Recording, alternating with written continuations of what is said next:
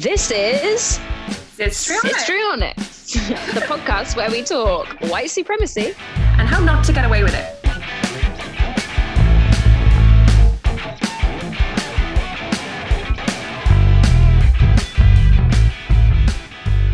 Hi, Izzy. Hello, Pip. How are you doing? Yeah, not bad. Um, yeah, we're kind of, I guess, two and a half weeks into the new world since the 25th of May, since the day that George Floyd was murdered by a policeman kneeling on his neck for eight minutes and 46 seconds. And um, I think it's time we um, address some stuff that seems to have sort of been uh, been thrown up in the wake of of his death. Mm-hmm. What do you think?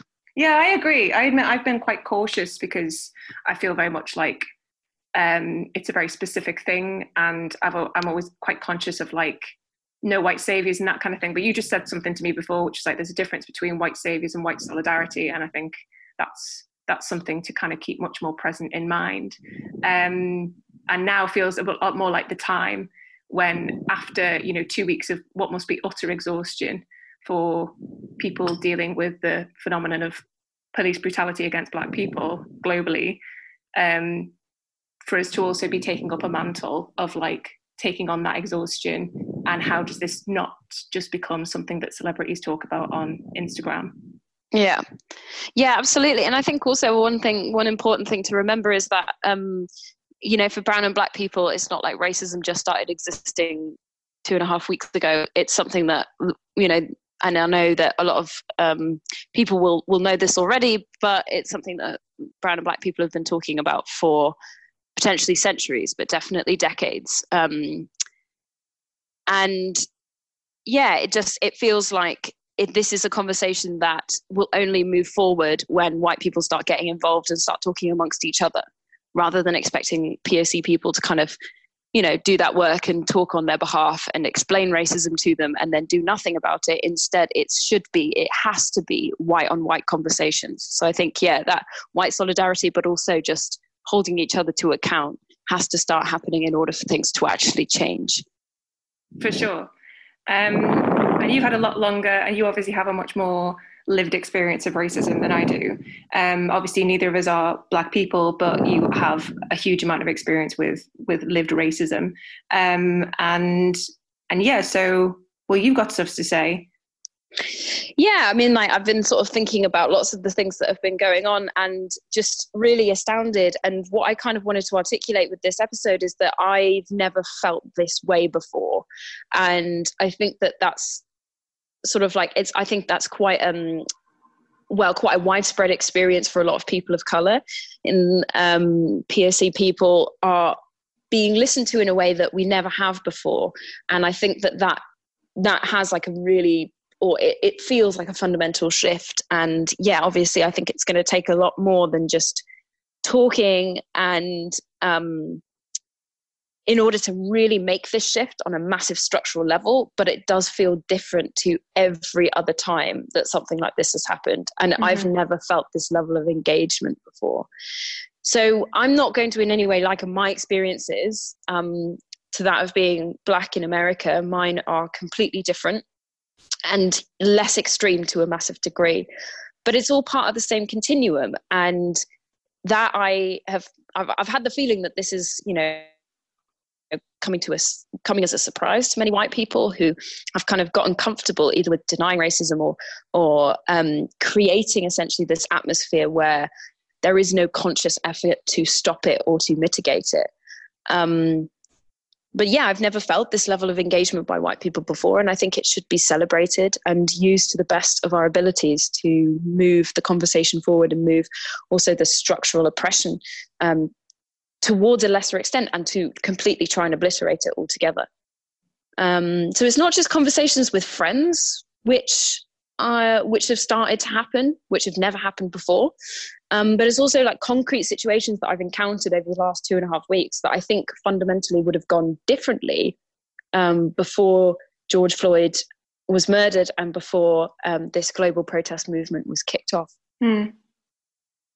So yeah, I just wanted to sort of share one of those examples to kind of give give listeners an idea about how the conversation has moved forward and maybe even an idea about how they can become allies. I think because this is a really important part of this whole discussion is how to create allyship amongst white people and also you know people of color who perhaps are in a more privileged position than other people of color who face even further and even more detrimental discrimination and um, humiliation and brutality uh, because of the color of their skin. Um, to create allyship and to create this sense of shared solidarity and give people tools to combat the structural and also very pernicious everyday racism that people of color have to um, have to encounter. Yeah. So, what do you think? I'm going to give you tell you my story. Yeah, please do. Um, I think this is the thing, isn't it? Is that I don't know. It gets very abstract, and um, it's it's just it's very easy to brush off for many people who don't have have you know people to to listen to and to engage with. But again, as you say, it's a delicate balance because it's not your job to educate us. do you know what I mean? or educate the world or educate white people. But unfortunately, this still seems to be happening. Um, and as you say, I'm really fascinated to hear how you think, you know, even in two weeks, you know, to think that something like, you know, George Floyd, you know, just this one person and this one horrible thing can like can can have triggered things you know that you've experienced as a, a person of color in in berlin is is really kind of like fascinating to think that things like that don't have an effect don't have ripple effects. Yeah and i think it's not even just like it's not my job to educate but i think for people of color like it's not worked. I think that's the key thing is like you know we've all been saying this for a very very long yeah, time we're not educated. Uh, but the, but that's it. Is like it's not like it just doesn't work. Mm. it's it's mm. it's got to get to a point where white people aren't just aware of it but outraged by it. Yeah and yeah. that's when it's going to change. Yeah. Um so yeah just telling this story is kind of like maybe articulating a stepping stone in that direction. Um so yeah the the other day i was sitting with a a, mum friend of mine in Schillerkiez who I have previously talked to a little bit about racism that I experienced as a brown mum with a with a white son, which is like a, a new form of racism that like I mm, yeah didn't expect and is kind of has caught me off guard in the last couple of years. I kind of I think it's a graduation it's sort of in a way like just a simple way to articulate it. It's a graduation from the where are you from where are you from where are you really really from where are you really really really from where are you really really really really really from. That is something that i think basically every single brown person who has lived or brown and black person who has lived in white society has experienced the where are you from. No no no where are you really from? No no no no no where are you really really really from? As if so where did you get people, that baby from this is this is kind of it like i call it the babysitted phenomenon mm. um, of like since i became a brown mum to a white child i've been babysitted on a fairly regular basis so are you the babysitter mm. and that is, you know it fundamentally sort of undermines your position as a mother in society and also i guess when taken to a more extreme extent could be the basis or be the grounds of some white savior taking my baby away from me. So that's it's it's been a constant kind of nagging irritation but to an extent where it also does worry me um, that that could be you know something that i need to think about. And you know carrying his passport around has not um, has not passed me by as a as a um, potential solution to some white savior trying to take my screaming baby because mm. they do that sometimes. They have meltdowns. He's two years old now. He's mm. getting to the terrible twos, and I do worry about the meltdown in the supermarket, which results in some police officer taking my child away because they don't think it's mine. Um, you know, and so Jesus. I've expressed this to to my my mum friend on a number of occasions, just sort of like you know in passing. I guess she wanted to go to a um, one of these Familienzentrums, and I said, "Oh well, I've experienced not very nice attitudes there before. I'd rather go somewhere else." And I'd been babysitted there before, and I just didn't really feel comfortable going there. And previously, on all the occasions that I've ever talked to her about these things, um, she's expressed what is incredibly common in my experience of of speaking to white people about racism, which is what I think is the phenomenon, or what I've come to um, name as the phenomenon of whites will be whites. Um, oh yeah, of, that's that's really good. Yeah, sort of playing on the boys will be boys yeah. trope. Um, but it's essentially this playing down or, or essentially denial. So I don't think that's what they meant. Or yeah. are you sure that's what happened? Or hmm, something similar happened to me once actually. And then they proceed to tell you a completely irrelevant story that is not similar to your story in any way, shape, or form. So it's like deflection, hmm. dismissal, mm. avoidance, and ultimately all of those things are part of a package of complicity. Um, because when you deny something a, a lived experience of racism of, of a person of color, you're essentially just being completely complicit with it and allowing it to perpetuate. Um, so back to us, you know, we're sitting in Schillerkiez, um, having a coffee, and another mum friend walks by who's uh, Somali British, and she da- sat down and we had a, a sort of catch up chat, and, and then she told us this story about her daughter who's been targeted in Kita, she's four years old, um, by a little group of white shits um, who said they don't want to play with her because she's dark skinned. And, you know, knowing kind of my experience with telling my my my other friend, you know, these experiences in the past, I was kind of fully expecting some kind of whites will be whites um, mm. conversation to to occur, and quite worried that that would discomfort my my other friend who just told us this this horrific story um, and you know immediately actually me and my friend were able to sort of launch into a conversation about how um, how horrific that was and how horrible that was that um, her daughter had to had to put up with that at such a young age and had to start this conversation and start understanding what racism is at such a young age um, of four years old. And um, also started talking about you know what is it that that made those kids come back after six months of not doing it actually because it apparently started about six months ago but they were chastised and um, they didn't do it for about six months but they seem to have come back from lockdown perhaps exposed to mm.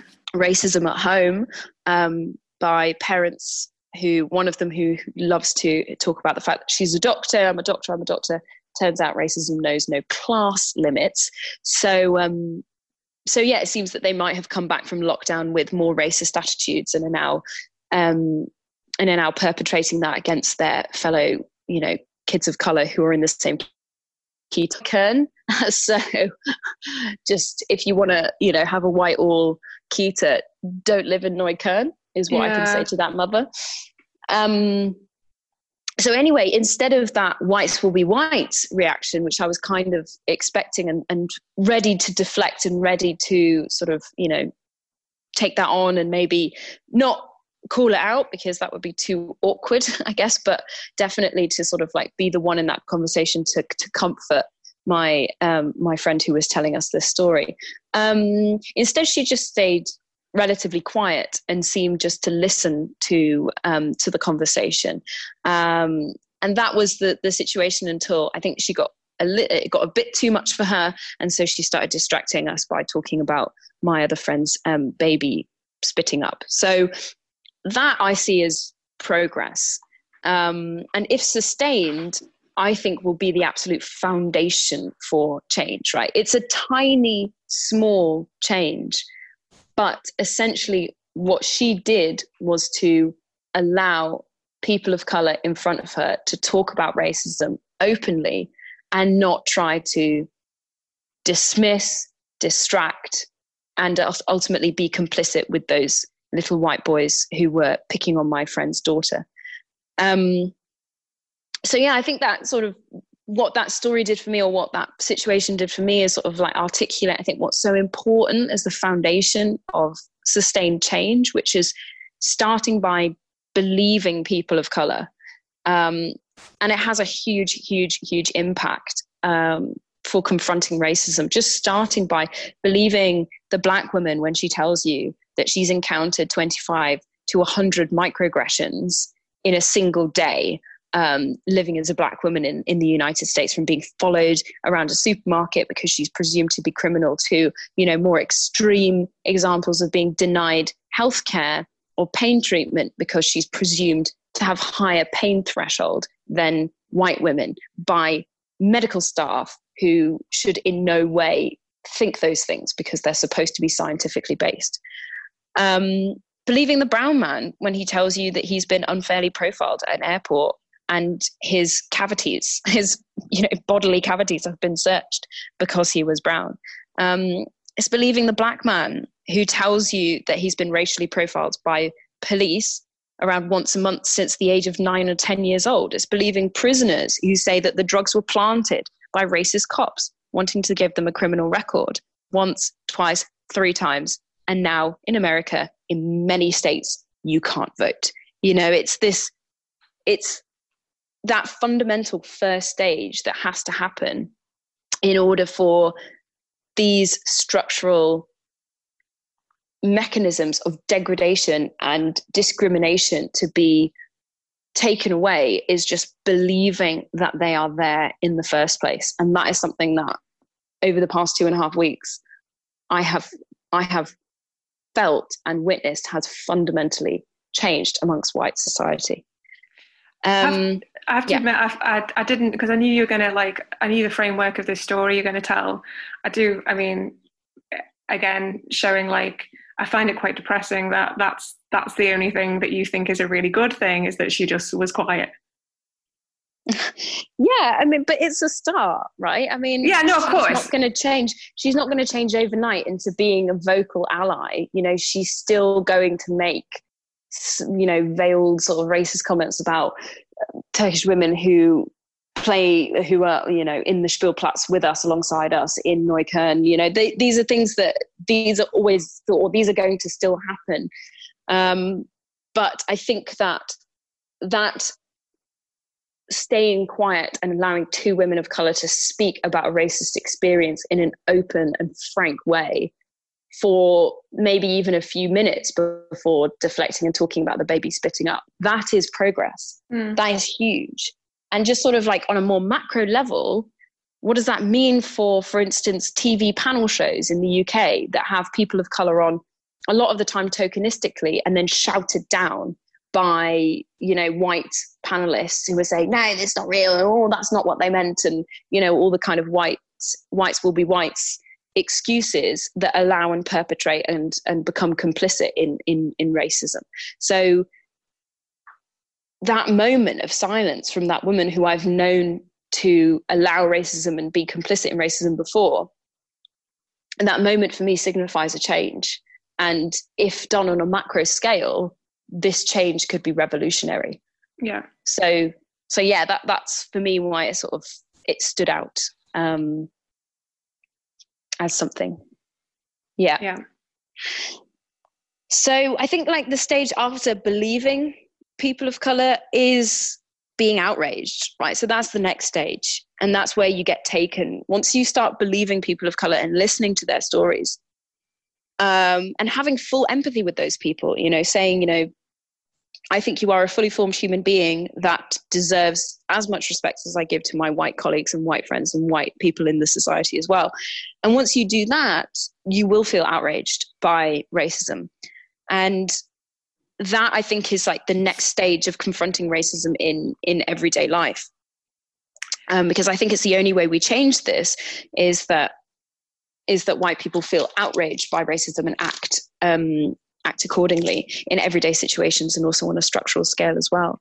I think as well as something I think I've definitely become more conscious of in the last like maybe five years or so, just as you become less a a young woman and become a woman is how how much you are prized as a white woman, as a white blonde woman, no less. Um, in that you're extremely you are. If I start screaming in the street, people will come to my aid immediately. There will be no presumption that I am insane or I am on drugs, that I am in trouble, and that woman needs help and you know that that that it's i think it's really interesting and i think like if you knew your power in that situation and you could use it because there's this conversation about you know like white women's tears get people killed. Um you know this kind of manipulation of emotion because it's a really powerful thing. And um and but if you use if you flip that and you can use it you'd be surprised how many people are like oh okay like you know and we've talked about this quite a lot and and i mean no it's just it's just everything isn't it? I, I, we, I keep using this this like analogy of like fish being in water. Like fish don't know that they're in water. That's what this feels like with racism. We like we don't know that it's everything. And once the veil has been lifted and you start to kind of see well capitalism is racist it's built on racism history is racist history with a capital h is racist you know the gatekeepers of what history is and what is to be prized and what is not to be prized in the judicial system it's very that's where the outrage has to come in yeah massively on a structural level like those are definitely the important things to, to kind of to start like activating around and to start um, sort of bandying around these these big ideas that are coming out of this movement. I've been doing a lot of, of reading currently on the prison abolition movement and um, and also looking at uh, the defund the police movement and mm. looking at like you know these are ideas that have been in the activist community for a while now but are starting to really come out and be part of the general conversation because they're solutions and people yeah. are saying you know what can we do oh my god oh my god oh my god and these are movements that have been around for decades and decades but now they're starting to get traction and now people are starting to say well actually yes like if these institutions are fundamentally racist and based on a concept of essentially degrading and removing the life and liberty and happiness of um, people of color, then we have to change them, rip them down if necessary, uh, but completely rebuild them. And this is it, right? There's a social contract, right? I, was, I saw it. I saw some, uh, something going on on Twitter, a, a, a video going around, and there was a, a, black woman in the US, and she was like, "You've broken the social contract by killing mm-hmm. us. It's broken why the why the hell do you think you're going to destroy property? Who gives a fuck about property? Like, yeah, when people's lives, you know, there's a social contract, and you break it. You break mm-hmm. it over and over and over in the shoring up of white power and white privilege. So, yeah.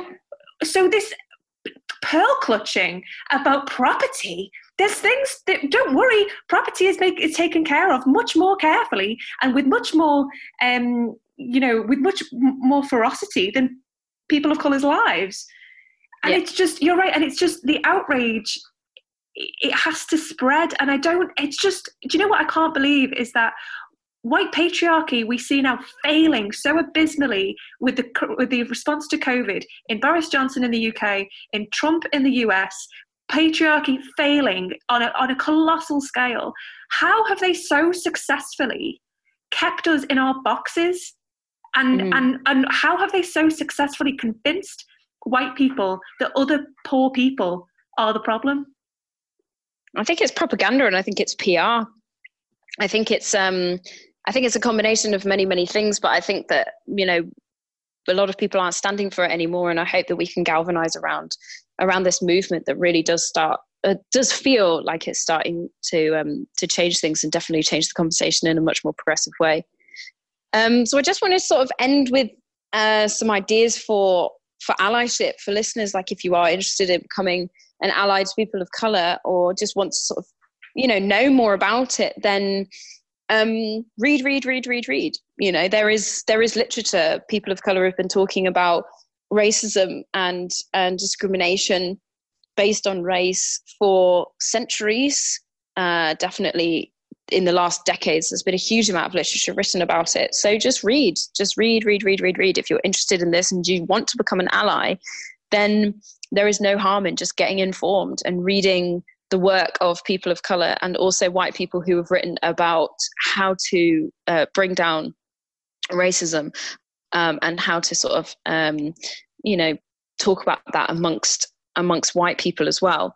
Um, second thing is oh, and in terms of the reading, there are just hundreds of um, reading lists that have now been created since since George Floyd's death, and it's the easiest thing in the world is to just go on Google, yeah, Google and just it. get a reading list, Google anti-racist re- reading list, and uh, and you'll find plenty of information there. Um, the second thing I say is like, you know, donate, donate to organizations that are doing good work already on racial justice. There are so many of them out there, and um, so many of them are doing absolutely incredible work. So just go online, find organizations um, that you want to donate to, or find people that you respect in terms of um, what they produce on social media or what they do in their celebrity lives, and see what they're advocating to donate to, and donate, donate, donate. Um, the third thing I say is like flood your social media accounts with um, profiles of people of color, black and, black, black, and, black and brown folk who are raising awareness and raising consciousness about these issues and issues that their communities are facing. Um, and just, you know, flood your social media accounts because then you'll just give them far more traction than they would have got otherwise because of structural racism. Um, and finally, just know your know your power in every situation and use it. Um, what I mean is like, you know, all of us have different varying degrees of privilege. And if we understand our own privilege, then we are able to utilize that privilege where we need to in combating these structural oppressions that exist in our society. So, those varying degrees of privilege are obviously, you know, they range from the most privileged the cis white male to the least privileged, the black woman, the black man in society. So know your power, know where you sit in that privilege ladder and use it to the best of your ability to combat racism and combat this horrific scourge on humanity, which is the discrimination of people, the murder of people, the dehumanization of people because of the amount of melanin in their skin because that's all it fucking is. And until you're able to sort of internalize that, believe racism exists, be outraged by it, you are a hindrance and not a help.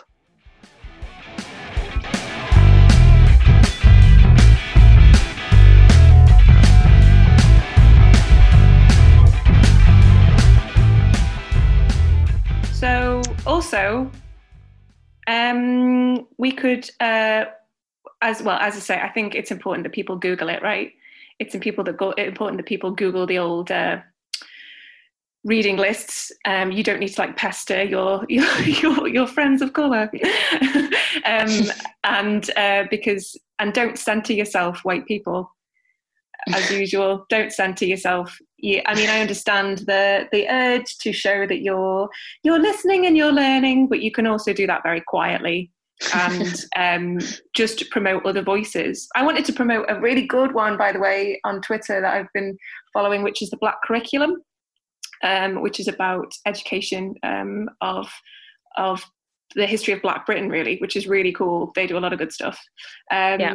uh, and um, there's plenty and, of things. And on that note, also Rennie Edo Lodge, who wrote uh, "Why I'm No Longer Talking to White People About Race," and uh, she's got a brilliant podcast called About Race, which is about um, actually Britain during a period that we grew up in. Um, so starting with sort of Blair's Britain in the early 2000s. but everything was fine then, right? It was like really well, it's, good. Yes, it's the myth of uh, post-racial society that yeah. she starts off with and talks about um, how that wasn't uh, the case at all. And then obviously things got a lot worse since 2010 when uh, a bunch of fucking psychopaths got elected and keep on getting elected. I know that's. Power. I mean, if you needed any more proof than that, but um, I think it, there seems to be we could track this problem as well as becoming like hyper hyper problematic with hyper hyper capitalism as well. Do you mm. think?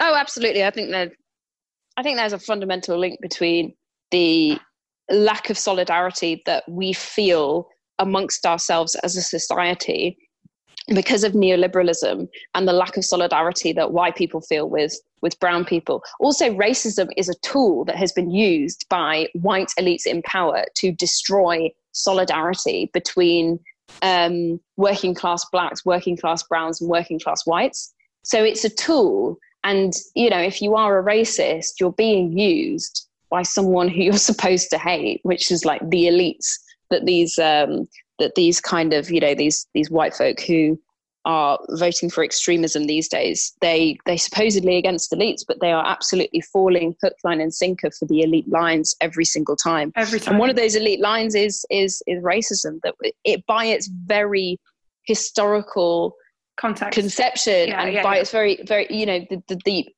the conception of racism as a thing happened in the context of creating a schism, or in the United States at least, cre- was created in the context of creating a schism between um, European migrants to the New World who were working in chattels, or, or not in chattel, but in um, indentured um, working environments and their African descent um, colleagues who were also working in indentured labor. So the creation of chattel slavery essentially was the first incident or, or the first ideas of it come as a way to sort of get your white European descent migrant workers as allies to the elites. And, and it's it's like we got you know I, I saw a, a, tweet I can't remember who it was I apologize saying we got rid of slavery we didn't get rid of this the slave owning class and that's been the problem. yeah. They got to they got to congratulate themselves on they got to laud themselves as well we we got rid of slavery. We we got rid of mm. it. You know you are as if and by the way everyone as if i see a lot of pearl clutching about property this that and the other as if anything ever got done peacefully as if we ever got the vote peacefully as if slavery just you know had nothing to do with Haiti or you know as if as if the landowners just suddenly turned around and said oh do you know what? I've had to change your heart. That doesn't happen. So get on board. We need yeah. you on board I would say though like um I think that you know civil disobedience has been shown to be the most effective form of um, form of social change that has ever occurred, and that is by nature non-violent to you know other human beings mm-hmm. but perhaps violent to property.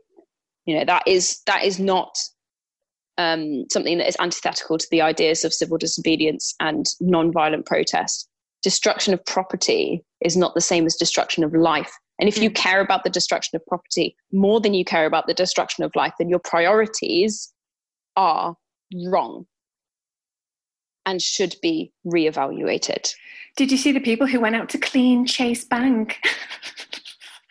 I didn't. I don't. They, you know, they I'm went out really... and they went and they cleaned the bank, and it was like, oh my god, just lie down and yeah. say, step on my neck, please. I want I'm not, it. I'm not really. I'm not really following that stuff. To be honest, it's you know, I'm much more interested in what's going on on a societal level rather than the sort of the the, the Brexit Cruz backlash to to what's going on because no this was in the as, US as, it was it was oh, just right. it was just a, a, comic thing that a lot of people were being like what is wrong with these people like what like what? Can, this is an example of internalized absolute internalized you know this this bank doesn't care about you why are you out there cleaning it it was just quite almost kind of comic if it wasn't so tragic yeah, well, I think like what's really important is a, a, statement that Michael Gladwell made in one of his books, where he said, "We just need thirty percent to agree with us, and the ideas that coming from that 30% will change society. That 30% has created a world in which we live and we're all complicit with, which is a world of racist, neoliberal capitalism in its most extreme form. We need to be the other 30% who change it to a world that we can all live peacefully and prosperously in that is not also destroying the environment as well. So we need to be the new 30% that change society in our image and don't tolerate the society that has been created by a 30% of people who really lack empathy and lack the humanity to justify their leading position in our societies. Yeah. And right. uh, centrists, you know, pick a side, make it the right one. Um, well, this has been fabulous uh, and uh, very interesting and eye opening. Thank you for um, bringing in your personal accounts as well. Um, we'll definitely talk to you very soon, everyone. Um, it's been a lot of um, it's been a lot of fun. Has it been fun? It got it's not fun. it's it's it's been a moment. It's been a moment. It's been a moment. All right then. Well, we'll speak to you soon. This has been Sister Sistrionics. 然 后